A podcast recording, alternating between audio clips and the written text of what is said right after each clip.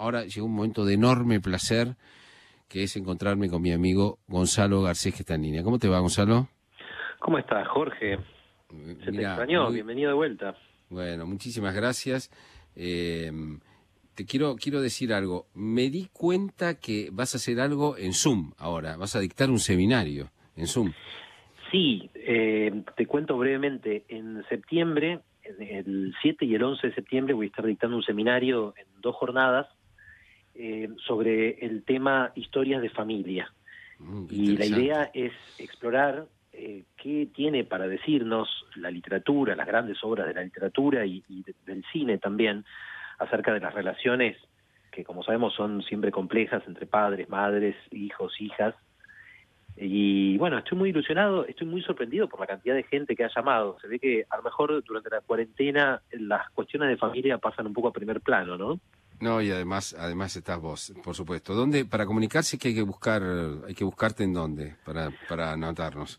Pueden escribir pidiendo la información a garces.cultura.gmail.com Sí. O si no recuerdan el mail, me pueden buscar en Facebook y en Instagram.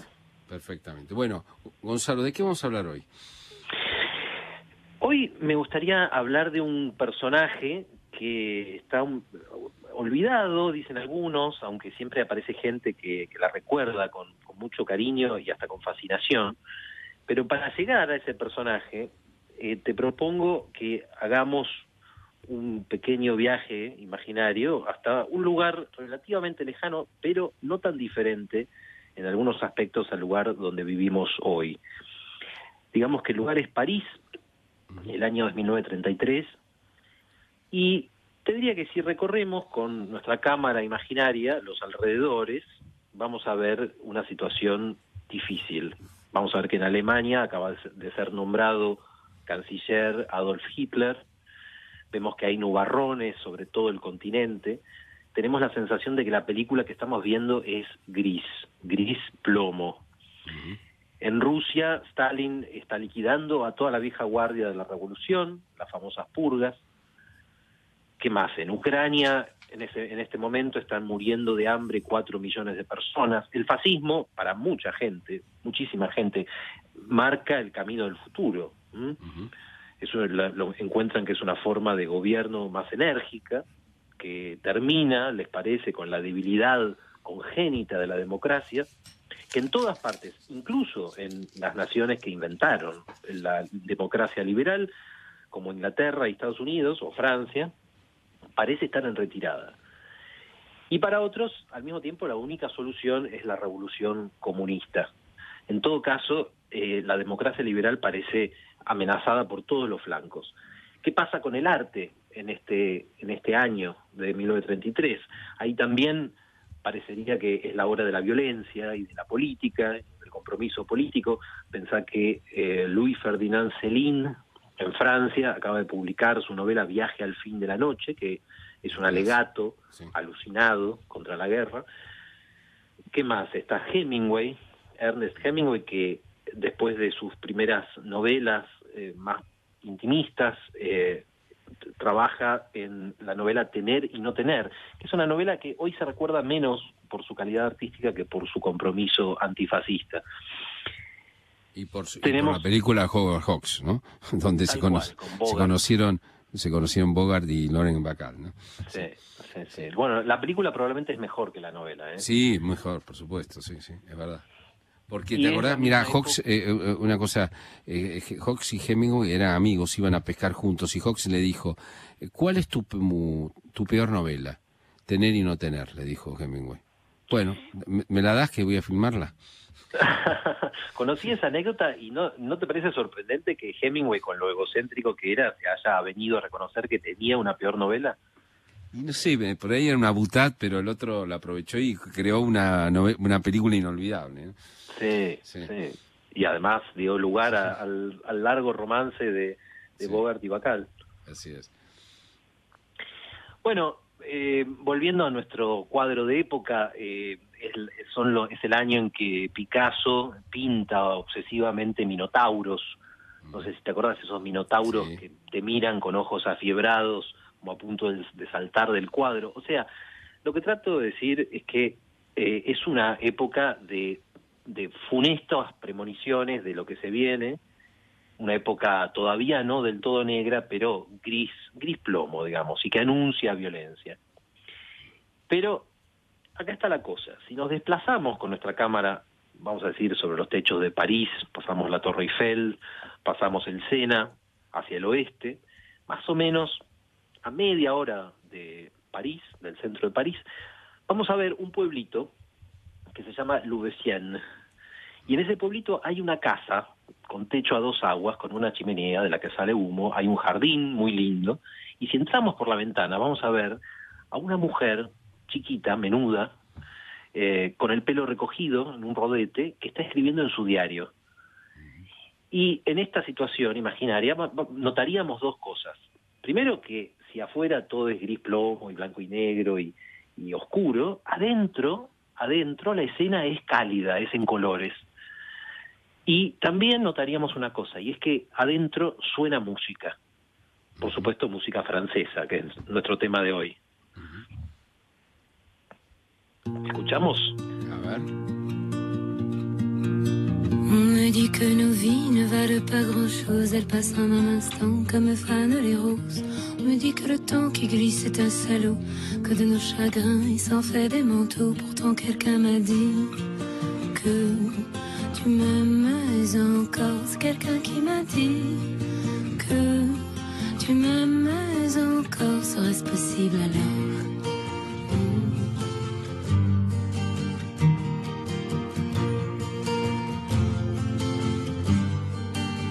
On dit que le destin se moque bien de nous, qu'il ne nous donne rien et qu'il nous promet tout. Paraît que le bonheur est à portée de main.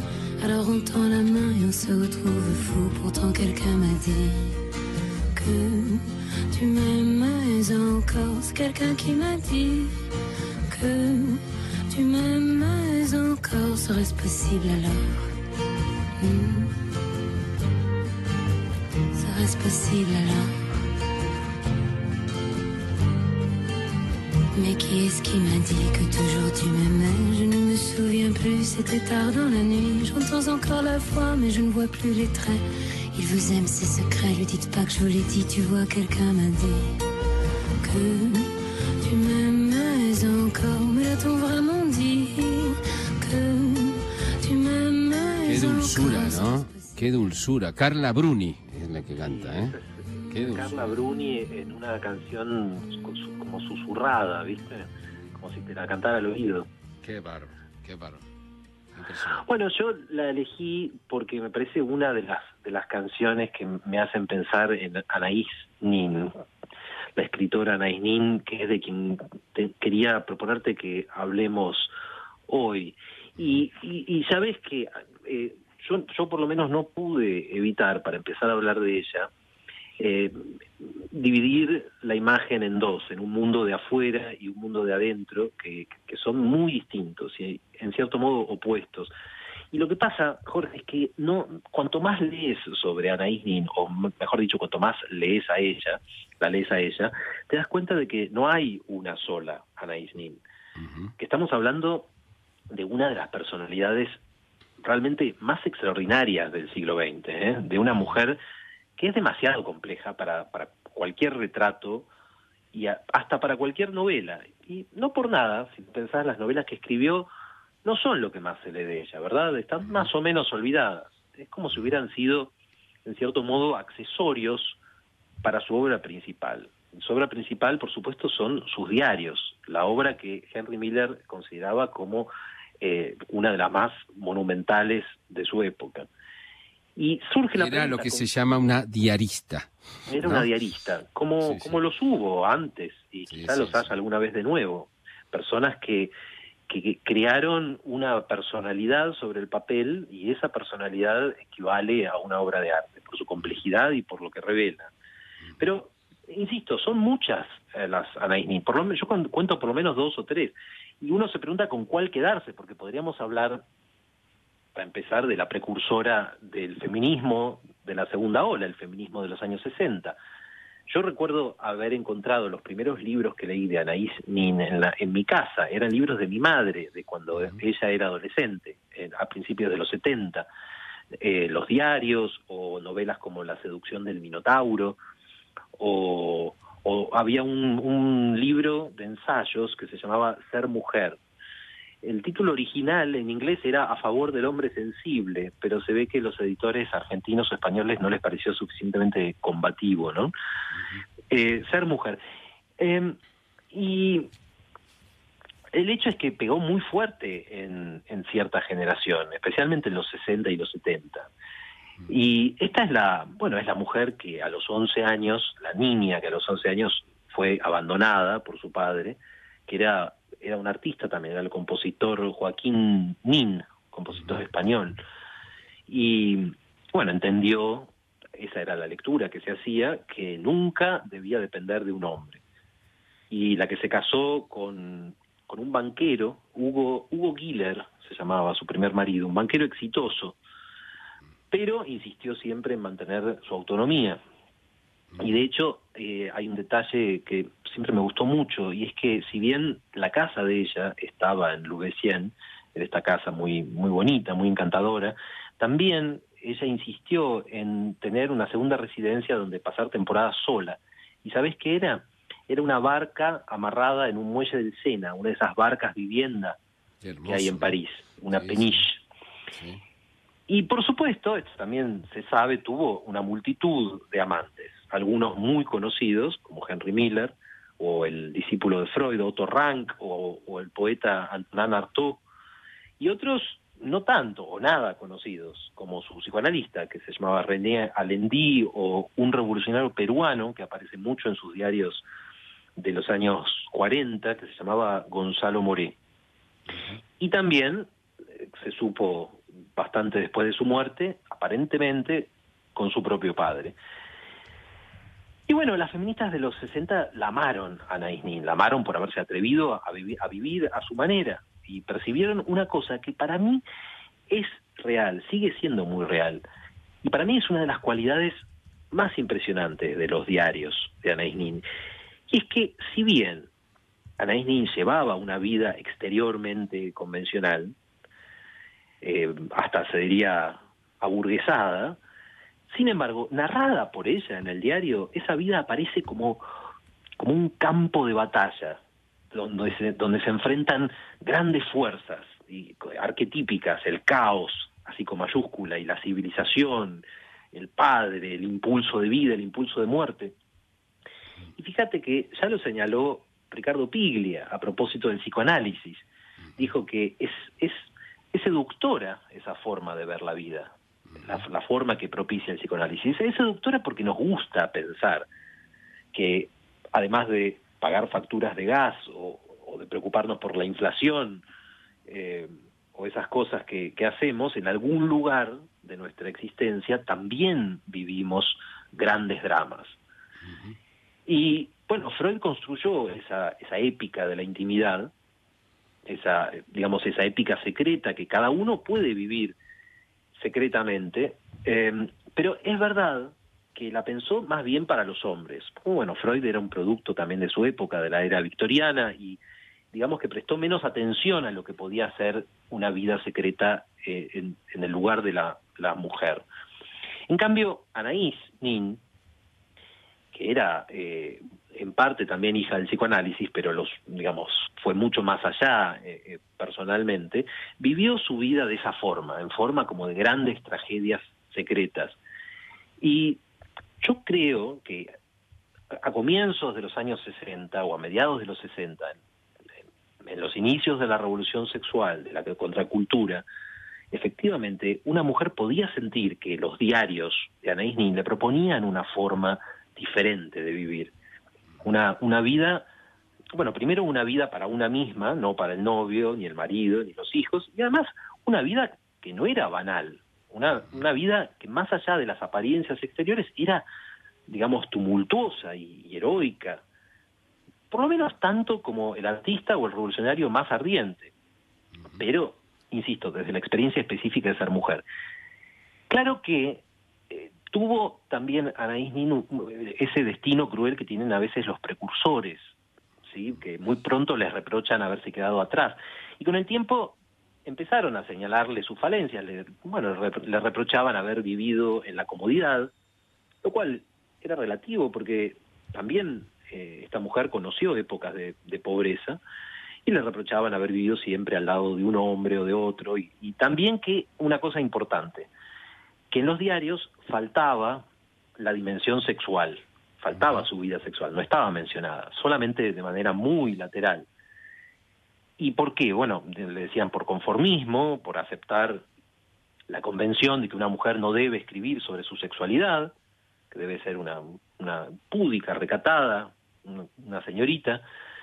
En realidad, la razón era mucho más personal y bastante simple. Era que su primer marido, Hugo, seguía vivo en la época en que se publicaron los diarios y ella no quería humillarlo en público hablando de sus amantes.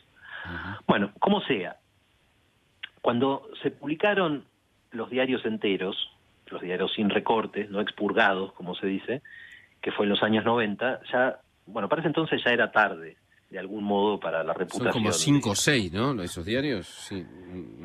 Eh, hasta donde llegué a contar son cuatro, pero la verdad es que no lo he seguido en los últimos años, a lo mejor se publicaron más. Se publicó primero un libro que se titulaba Henry Miller, su mujer y yo, Em, y después eh, incesto, eh, fuego y después ya no recuerdo. Creo que los Más cerca de la luna y espejismo. Estoy mirando internet, ¿eh? Ah, muy este, bien. Tal vez no sé, no, no, esté, no esté bien, pero bueno. Bueno, esos libros eh, se publicaron ya después de, muerta ella y toda la gente involucrada. Los publicó su segundo marido, los editó y publicó su segundo marido que se llamaba Rupert Paul. Eh, y yo creo que ahí aparece eh, la, la, figura completa, son infinitamente superiores porque son completos. Realmente era muy difícil mostrar cómo había sido la aventura personal de Anaïs Nin si, si, faltaba la parte del sexo, porque fue inmensamente importante para ella y fue muy importante también en lo que voy a tratar de explicar dentro de un minuto, que fue como su transformación personal. Y, pero porque ya había pasado de moda y ya había quedado un poco anticuada y, no se la tomó en serio. Y yo ahora lo vuelvo a leer y me parece que sí hay que tomarla en serio. Y sobre todo me parece que la Anaís Nin, precursora del feminismo, es una, es un aspecto, pero hay otras, hay otras, no es la única. Y bueno, si te parece, para encontrarla, creo que tenemos que retroceder otra vez y volver al, al gris plomo de los años 30 y a la casita de las afueras de París donde suena la música y escuchar Tengo dos amores. Josephine Baker. ¿no? Exacto.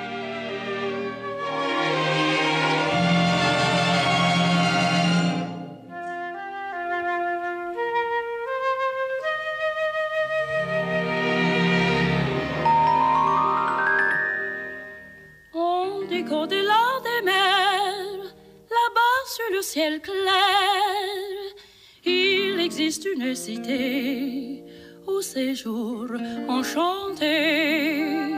Et sur les grands arbres noirs, chaque soir, vers elle s'en va tout mon espoir. J'ai deux amours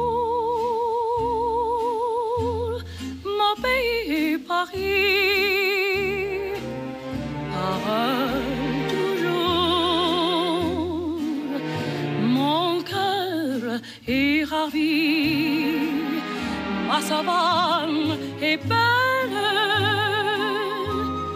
mais à quoi bon le nier ce qui m'en sort, c'est Paris, Paris tout entier.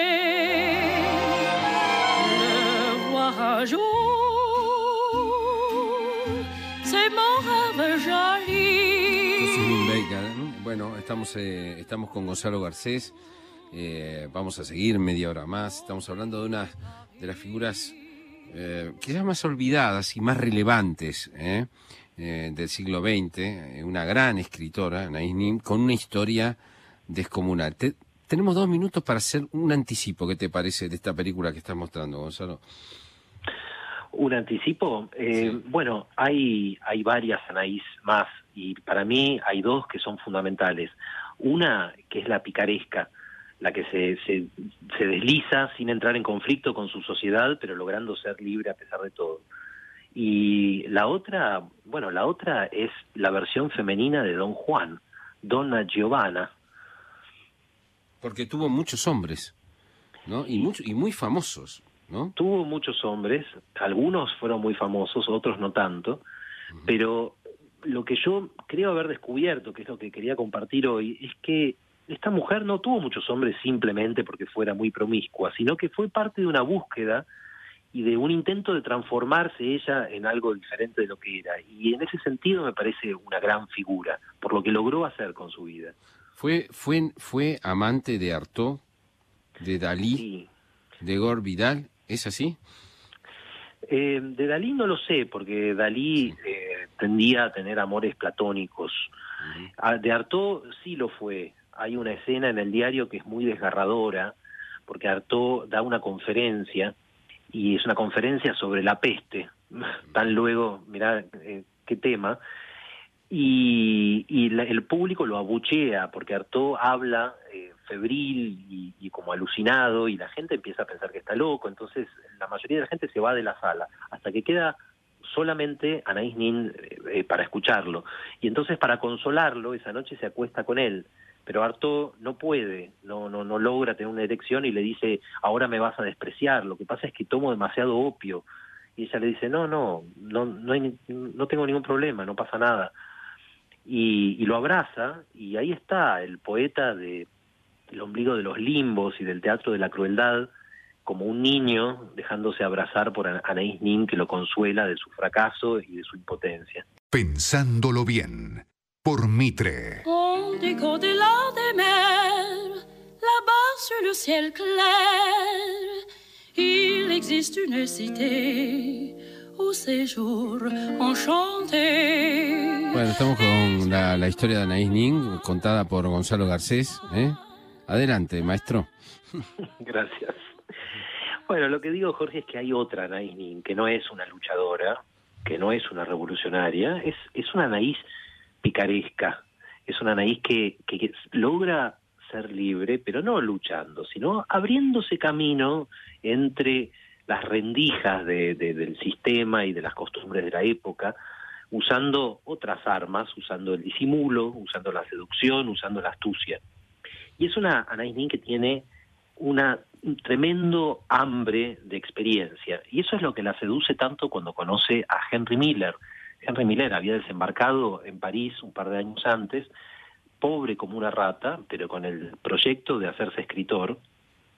Y a Anaís la deslumbra ese personaje canalla, digamos, el personaje que, encarna para ella, que es como una, niña protegida hasta ese momento. Bueno, Miller no, Miller para ella son los bajos fondos, son, son esas barras de zinc donde los borrachos toman su, su vinito, su pernod, eh, las prostitutas a 20 francos, las, las salas de baile donde siempre lo encuentra a Miller con su olor a perfume barato y a serrín.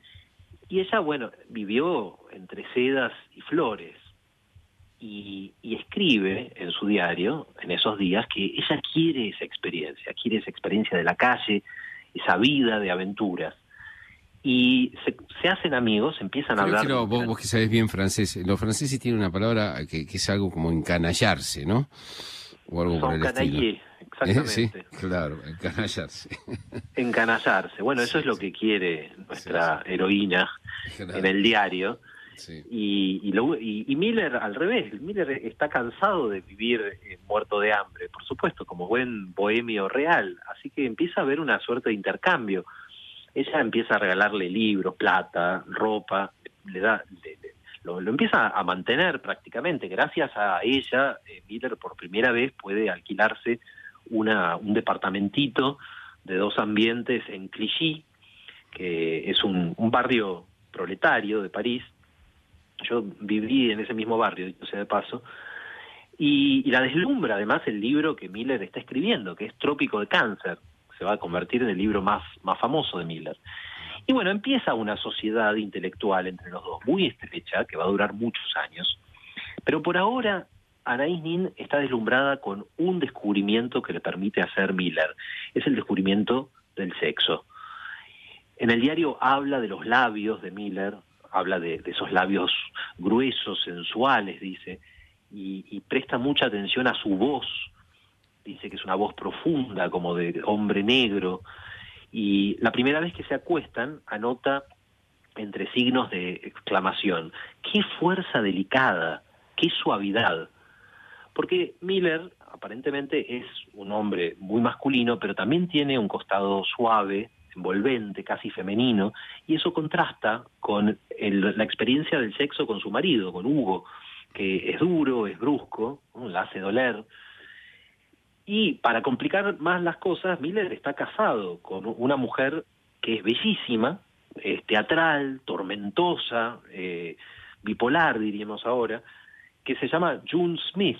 Bueno, toda esta historia, eh, como seguramente recordás, está narrada en una película que tiene ya unos años, que se llama Henry y June. En June, sí, sí, sí, exactamente. Yo no sé si es una gran película, pero creo que vale la pena verla por las actuaciones formidables que tienen ahí María de Medeiros, que hace de Anais Nin, y Uma Thurman, que hace de June. Eh, pero acá está lo fantástico, Jorge, que es que por muy enamorada que esté de Miller, Anais Nin nunca deja de tener nuevos amantes y de cada uno busca aprender algo, busca alguna clase de iluminación o de, o de aprendizaje intelectual. Escribe una frase que me quedó en la cabeza. Dice, eh, ¿qué soy? ¿Soy una unidad? ¿Soy un monstruo? ¿Soy acaso una sola mujer? Bueno, buenas preguntas. En todo caso, esta mujer, que es muchas mujeres, en pleno romance con Miller y además con la mujer de Miller, todavía encuentra tiempo para acostarse con su psicoanalista, que era el doctor René Alendy, eh, un psicoanalista freudiano de la época que atendía en París. Y esto da lugar a una escena que te pido que me dejes contar con cierto detalle porque es una de las más picarescas y las más, ¿cómo decir?, las más tragicómicas de que hay en el diario. Eh, la escena es así.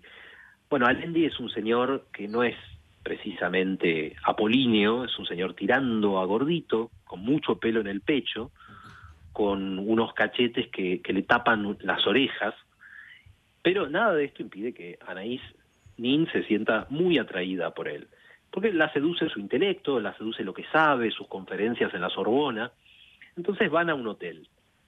Y cuando entran en la habitación, inesperadamente, Alendi saca un látigo y en ese momento a Anaís Nin se le viene el, ídolo abajo, pero no porque le dé miedo el látigo, ¿eh? porque le parece algo ridículo, le parece sacado de una novela barata. Y Alendi, de repente, dejando de lado todo su eh, gravitas, su, su, dignidad de, de, médico y de analista, empieza a hablarle como si estuviera en una novela de ocho cuartos. Le dice, vos jugás con los hombres, vos jugás con los, vos torturás a los hombres, te crees muy viva, pero yo te voy a poseer como nadie lo hizo nunca.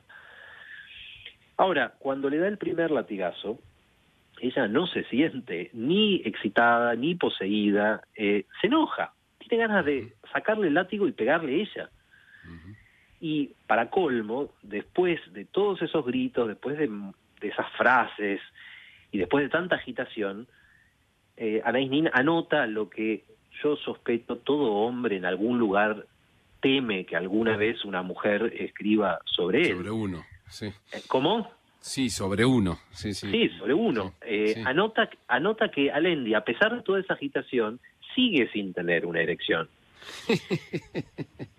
Entonces, está, está a, media asta. Entonces, eh, Anaís elige igual actuar su papel, por compasión elige seguirle el juego para no humillarlo. Y eso es una constante también en ella. La duplicidad entre las cosas a veces crueles que anota en su diario y la voluntad que es siempre inquebrantable en ella de no lastimar a nadie. de ser siempre eh, compasiva y hasta te diría complaciente con las diferentes personas con las que se relaciona. Y esto lo va a hacer con Alendi, con Miller y con todo, con Artaud, ciertamente. La cosa es que cuando salen del hotel, Alendi le dice, eh, complacido, eh, yo sabía que esto te iba a gustar. ¡Ah, ¡Qué bien me siento! Esta, eh, tenemos que repetirlo alguna vez. Esto hace salir al salvaje que llevo adentro. Y ella anota todo esto, todas estas frases, y comenta en su diario, sí, un sauvage a faire rire, o sea, un salvaje que hace reír. Qué bárbaro. Bueno, es temible Anaís Nin, pero es temible en secreto solamente. Y bueno, de amante en amante, si lo pensás, Anaís Nin entró y salió de todos los mundos que le interesaban. ¿eh?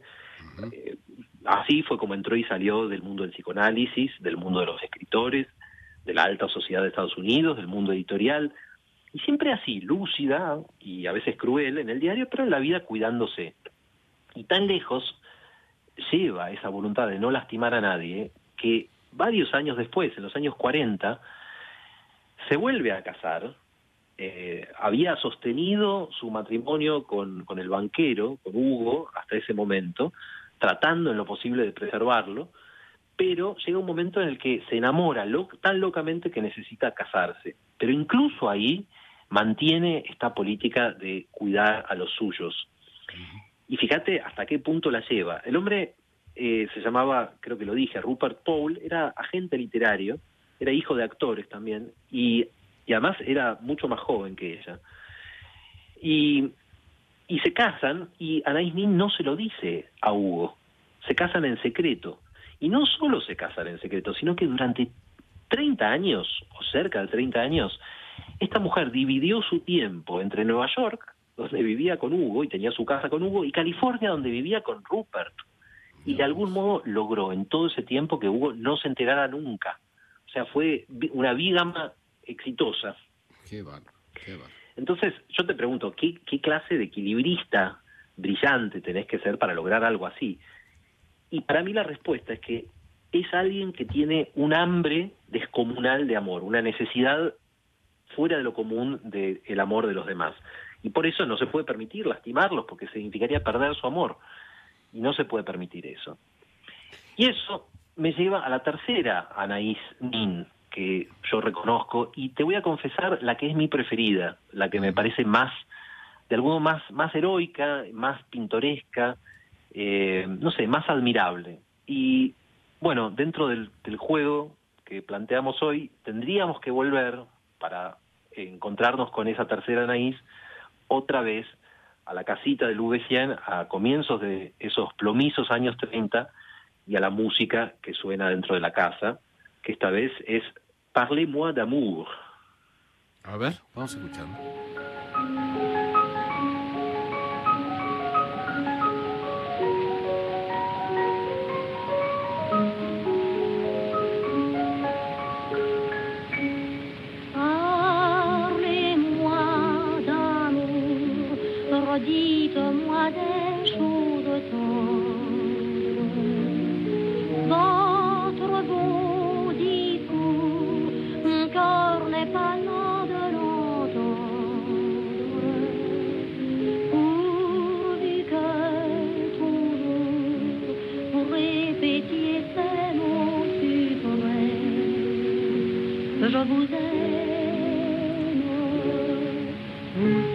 que dans le fond je n'en crois rien, mais cependant je veux encore écouter ces mots que j'adore. Votre oiseau son caressant, qu'il est murmurant frémissant, me berce de sa belle histoire. Et malgré Qué maravilla la, toda la música que, que, pusiste esta noche, Gonzalo, ¿eh? Es eh, bueno. extraordinario realmente.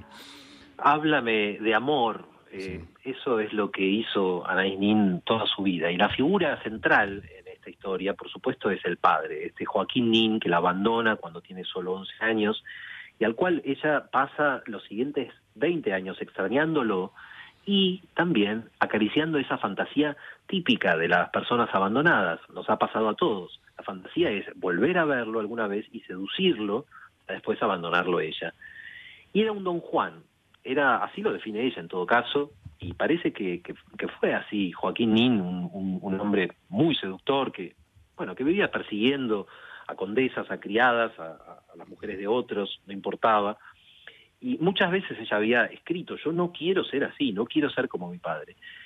Pero cuando descubre, en parte gracias a, Miller y su mujer, la fuerza de su propia sensualidad, bueno, poco a poco empieza a emerger la heredera de Don Juan, la, la que yo llamaría Donna Giovanna. Y Anaís Nin se convierte en un Don Juan femenino para emular al padre y también para superarlo y librarse de una vez de él. Y acá tendríamos que eh, hacer una, una pequeña, un pequeño rodeo, porque ¿qué es Don Juan? ¿Quién es Don Juan eh, como figura mítica?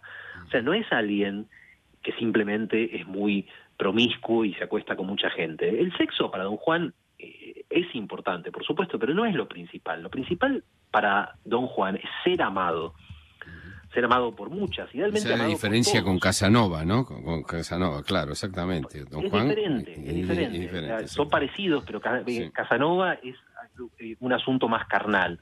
Y Don Juan, no, Don Juan es alguien que necesita seducir y ser amado. Pero claro, ¿qué tenés que hacer para ser amado? Tenés que entender también a los otros, para entender sus necesidades más íntimas y convertirte en la respuesta a esas necesidades. Y eso era un poco el genio de Anais Nin, sus antenas increíblemente sensibles para captar lo que cada uno necesitaba y convertirse en eso que necesitaba. Y, bueno, para, entonces para cada amante fue alguien diferente. Para, bueno, para Miller fue la musa y, la socia también, y para Hugo fue quizá la esposa encantadora, perfecta, y para Lendi, ¿qué habrá sido? La, transgresión, la transgresión de, tener sexo en el diván de la consulta. Y para Artaud, bueno, llegó a convertirse en, un demonio, en una corruptora. Y, y, después estaba este personaje, del cual no vamos a alcanzar a hablar porque ya sería otra historia, pero este peruano que vivía en París, que se llamaba Gonzalo Moré, que era eh, militante comunista, revolucionario, y e increíblemente, cuando está con Moré, Anaís también abandona su, su, máscara, digamos, su, su personalidad eh, de hija de pianista, refinada y, y, burguesa, y se convierte también en revolucionaria. Es una suerte de Selig, ¿sí? Además de, de Donna Giovanna, es un poco una Selig femenina de, del amor. Em, y bueno, la pregunta es cómo logró ser también la seductora de su padre. Cómo logró cumplir la fantasía de seducirlo y de abandonarlo igual que él la había abandonado. Que era el proyecto que ella acariciaba desde el primer día. Bueno, ese año, siempre en 1933, el padre le escribe, le escribe por primera vez en muchísimo tiempo y le dice que quiere volver a verla. Entonces acuerdan hacer un viaje juntos. Van a ir al sur de Francia, los dos solos, para intentar rehacer alguna clase de relación. Bueno, el padre la recordaba niña, la había visto por última vez cuando tenía 11 años y se encuentra con una mujer, una mujer ya muy emancipada. Y ella, bueno, ella encuentra a un hombre de pelo entrecano, seductor, con algunos problemas de salud, pero bueno, básicamente el seductor que ella había recordado y después imaginado. Y acá yo creo es donde llegamos a, la ambigüedad, al centro de la ambigüedad de este personaje increíble que es Anaís Nin. Porque ella en el diario cuenta una relación incestuosa. Y la pregunta que muchos se han hecho es si fue si fue verdad, si tuvo lugar esa relación o fue una fantasía. Para mí hay una pista, porque en la entrada del diario del 23 de junio empieza con estas palabras, dice, primer día de la historia con mi padre. Y eso vos lo podés entender de, por lo menos de dos maneras, historia en el sentido de affair, de, relación íntima, o historia en el sentido de ficción. Bueno, el relato es muy preciso, es muy vívido. Ellos se alojan en un hotel en la ciudad de Chamonix, se pasean del brazo, por supuesto algunos de los lugareños los toman por una pareja. Él en un momento se afeita mirándose al espejo y está en el, espejo la cara de él y un poco más atrás, en el reflejo, está la cara de ella. Y en ese momento, escribe Anaís, vi los rasgos de mi padre en mí, vi la coquetería, el miedo a la intimidad y el respeto sin límites por la ilusión. Eso es muy es, es una linda frase, ¿eh? el respeto sin límites por la ilusión.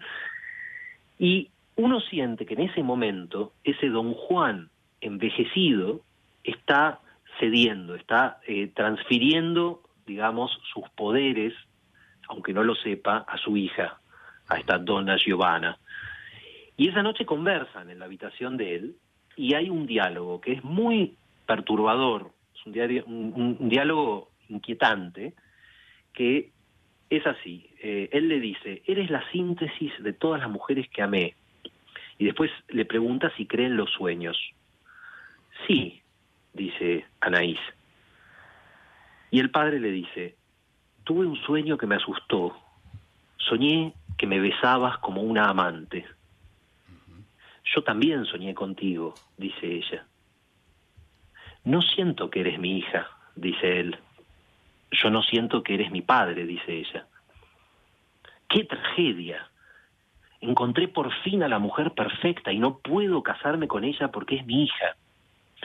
Y bueno, el diálogo sigue un poco más en el mismo tono y después, en, el, en este relato, se acuestan juntos y el padre exclama como si fuera un, un hombre de la Edad Media que acaba de perder la fe, dice, Anaïs, je n'ai plus de Dieu.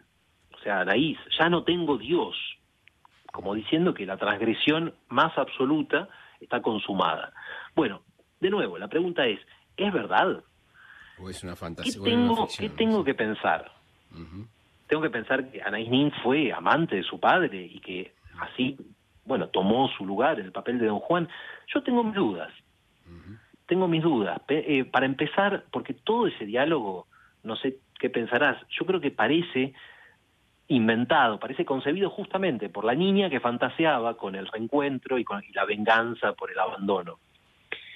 Y además hay otra cuestión que yo sepa, y mira que he leído sus diarios, eh, nunca mostró más tarde los síntomas o, no sé, o las huellas que debería haberle dejado una transgresión tan grande. Cuesta imaginar que después no vuelva nunca a mencionarlo, que no haya ninguno de los síntomas de, del abuso o de la, bueno, todo lo que implica un incesto no aparece.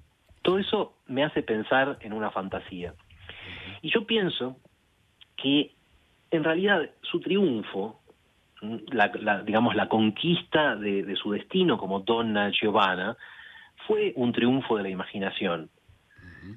Digamos que la que ganó la batalla esa tarde, en, ese hotel en el sur de Francia, no fue, no, digamos, esta hija incestuosa que, que aparece en el relato, fue la escritora. Fue la escritora, fue la que ganó, fue la que, la que pudo imaginar esa escena, y no por realizarla, sino por haber podido imaginarla y narrarla, se pudo liberarse de su padre. Eh, liberarse de la obsesión y por, por reencontrar al padre, por eh, seducirlo y abandonarlo, y efectivamente lo abandona. Eh, más allá de lo que haya pasado efectivamente, lo cierto es que después de ese día, Anais Nin no vuelve a hablar con él. El padre intenta comunicarse de nuevo con ella y ella ha perdido el interés.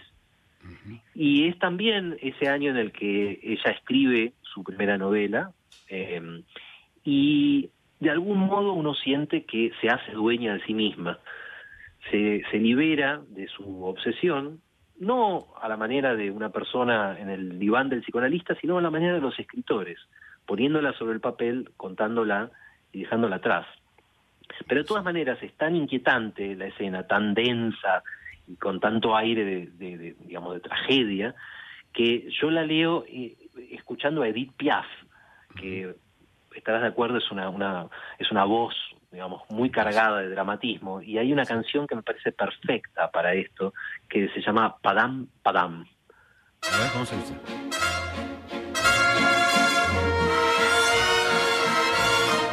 Cet air qui m'obsède jour et nuit.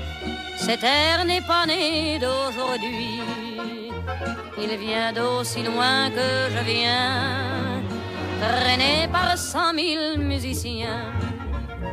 Un jour cet air me rendra folle, sans foi j'ai voulu dire pourquoi, mais il m'a coupé la parole il parle toujours avant moi et sa voix couvre ma voix.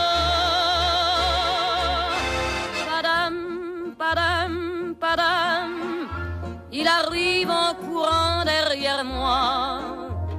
Padam, padam, padam, il me fait le coup du souviens-toi. Padam, padam, padam. C'est un air qui me montre du doigt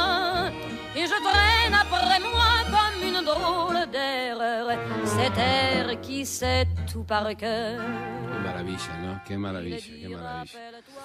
Eh, bueno, impresionante esta historia de Anais Nin, ¿no? Eh, y que termina viviendo no en París, sino en Los Ángeles, ¿no, Gonzalo?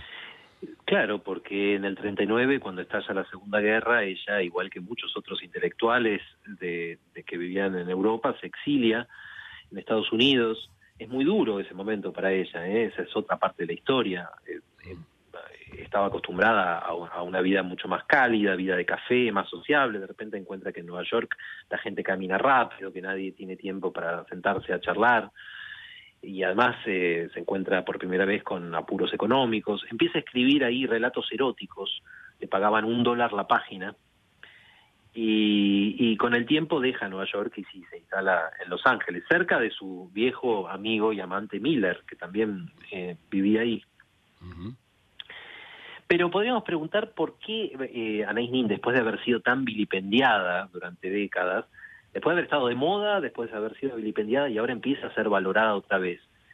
Y yo la, eh, arriesgaría esta explicación, que ella construyó un mundo interior de colores brillantes y supo construir un mundo, digamos, de grandes batallas interiores, donde todo es, está lleno de significado y todo tiene sentido y nada es banal, y nada es gris.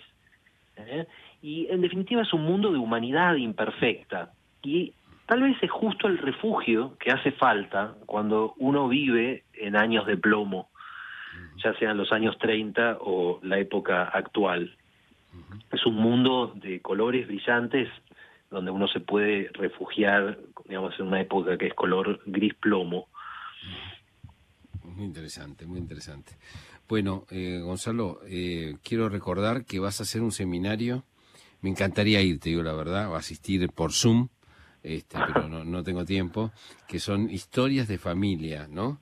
Que revelan las grandes obras de la literatura y el arte sobre los conflictos entre madres, padres, hijos e hijas. ¿eh? Eh, dónde hay que comunicarse, Gonzalo? Pueden escribirme a, a la dirección de mail garcés.cultura.gmail.com o buscarme en, en Facebook o Instagram. Muchas veces me preguntan, yo no doy eh, talleres eh, de literatura, bueno, acá hay alguien que los da, que es extraordinario, con esta fineza, este conocimiento, esta elegancia y este don de gente, además que tiene eh, Gonzalo Garcés. Gonzalo, nos vemos aquí en, este, en el aire de Mitre dentro de una semana. Dale. Un fuerte abrazo, Jorge, gracias. Un abrazo enorme. Vamos al Mitre Informa primero, volvemos.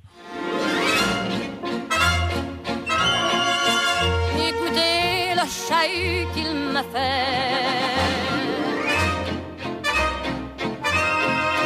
Comme si tout mon passé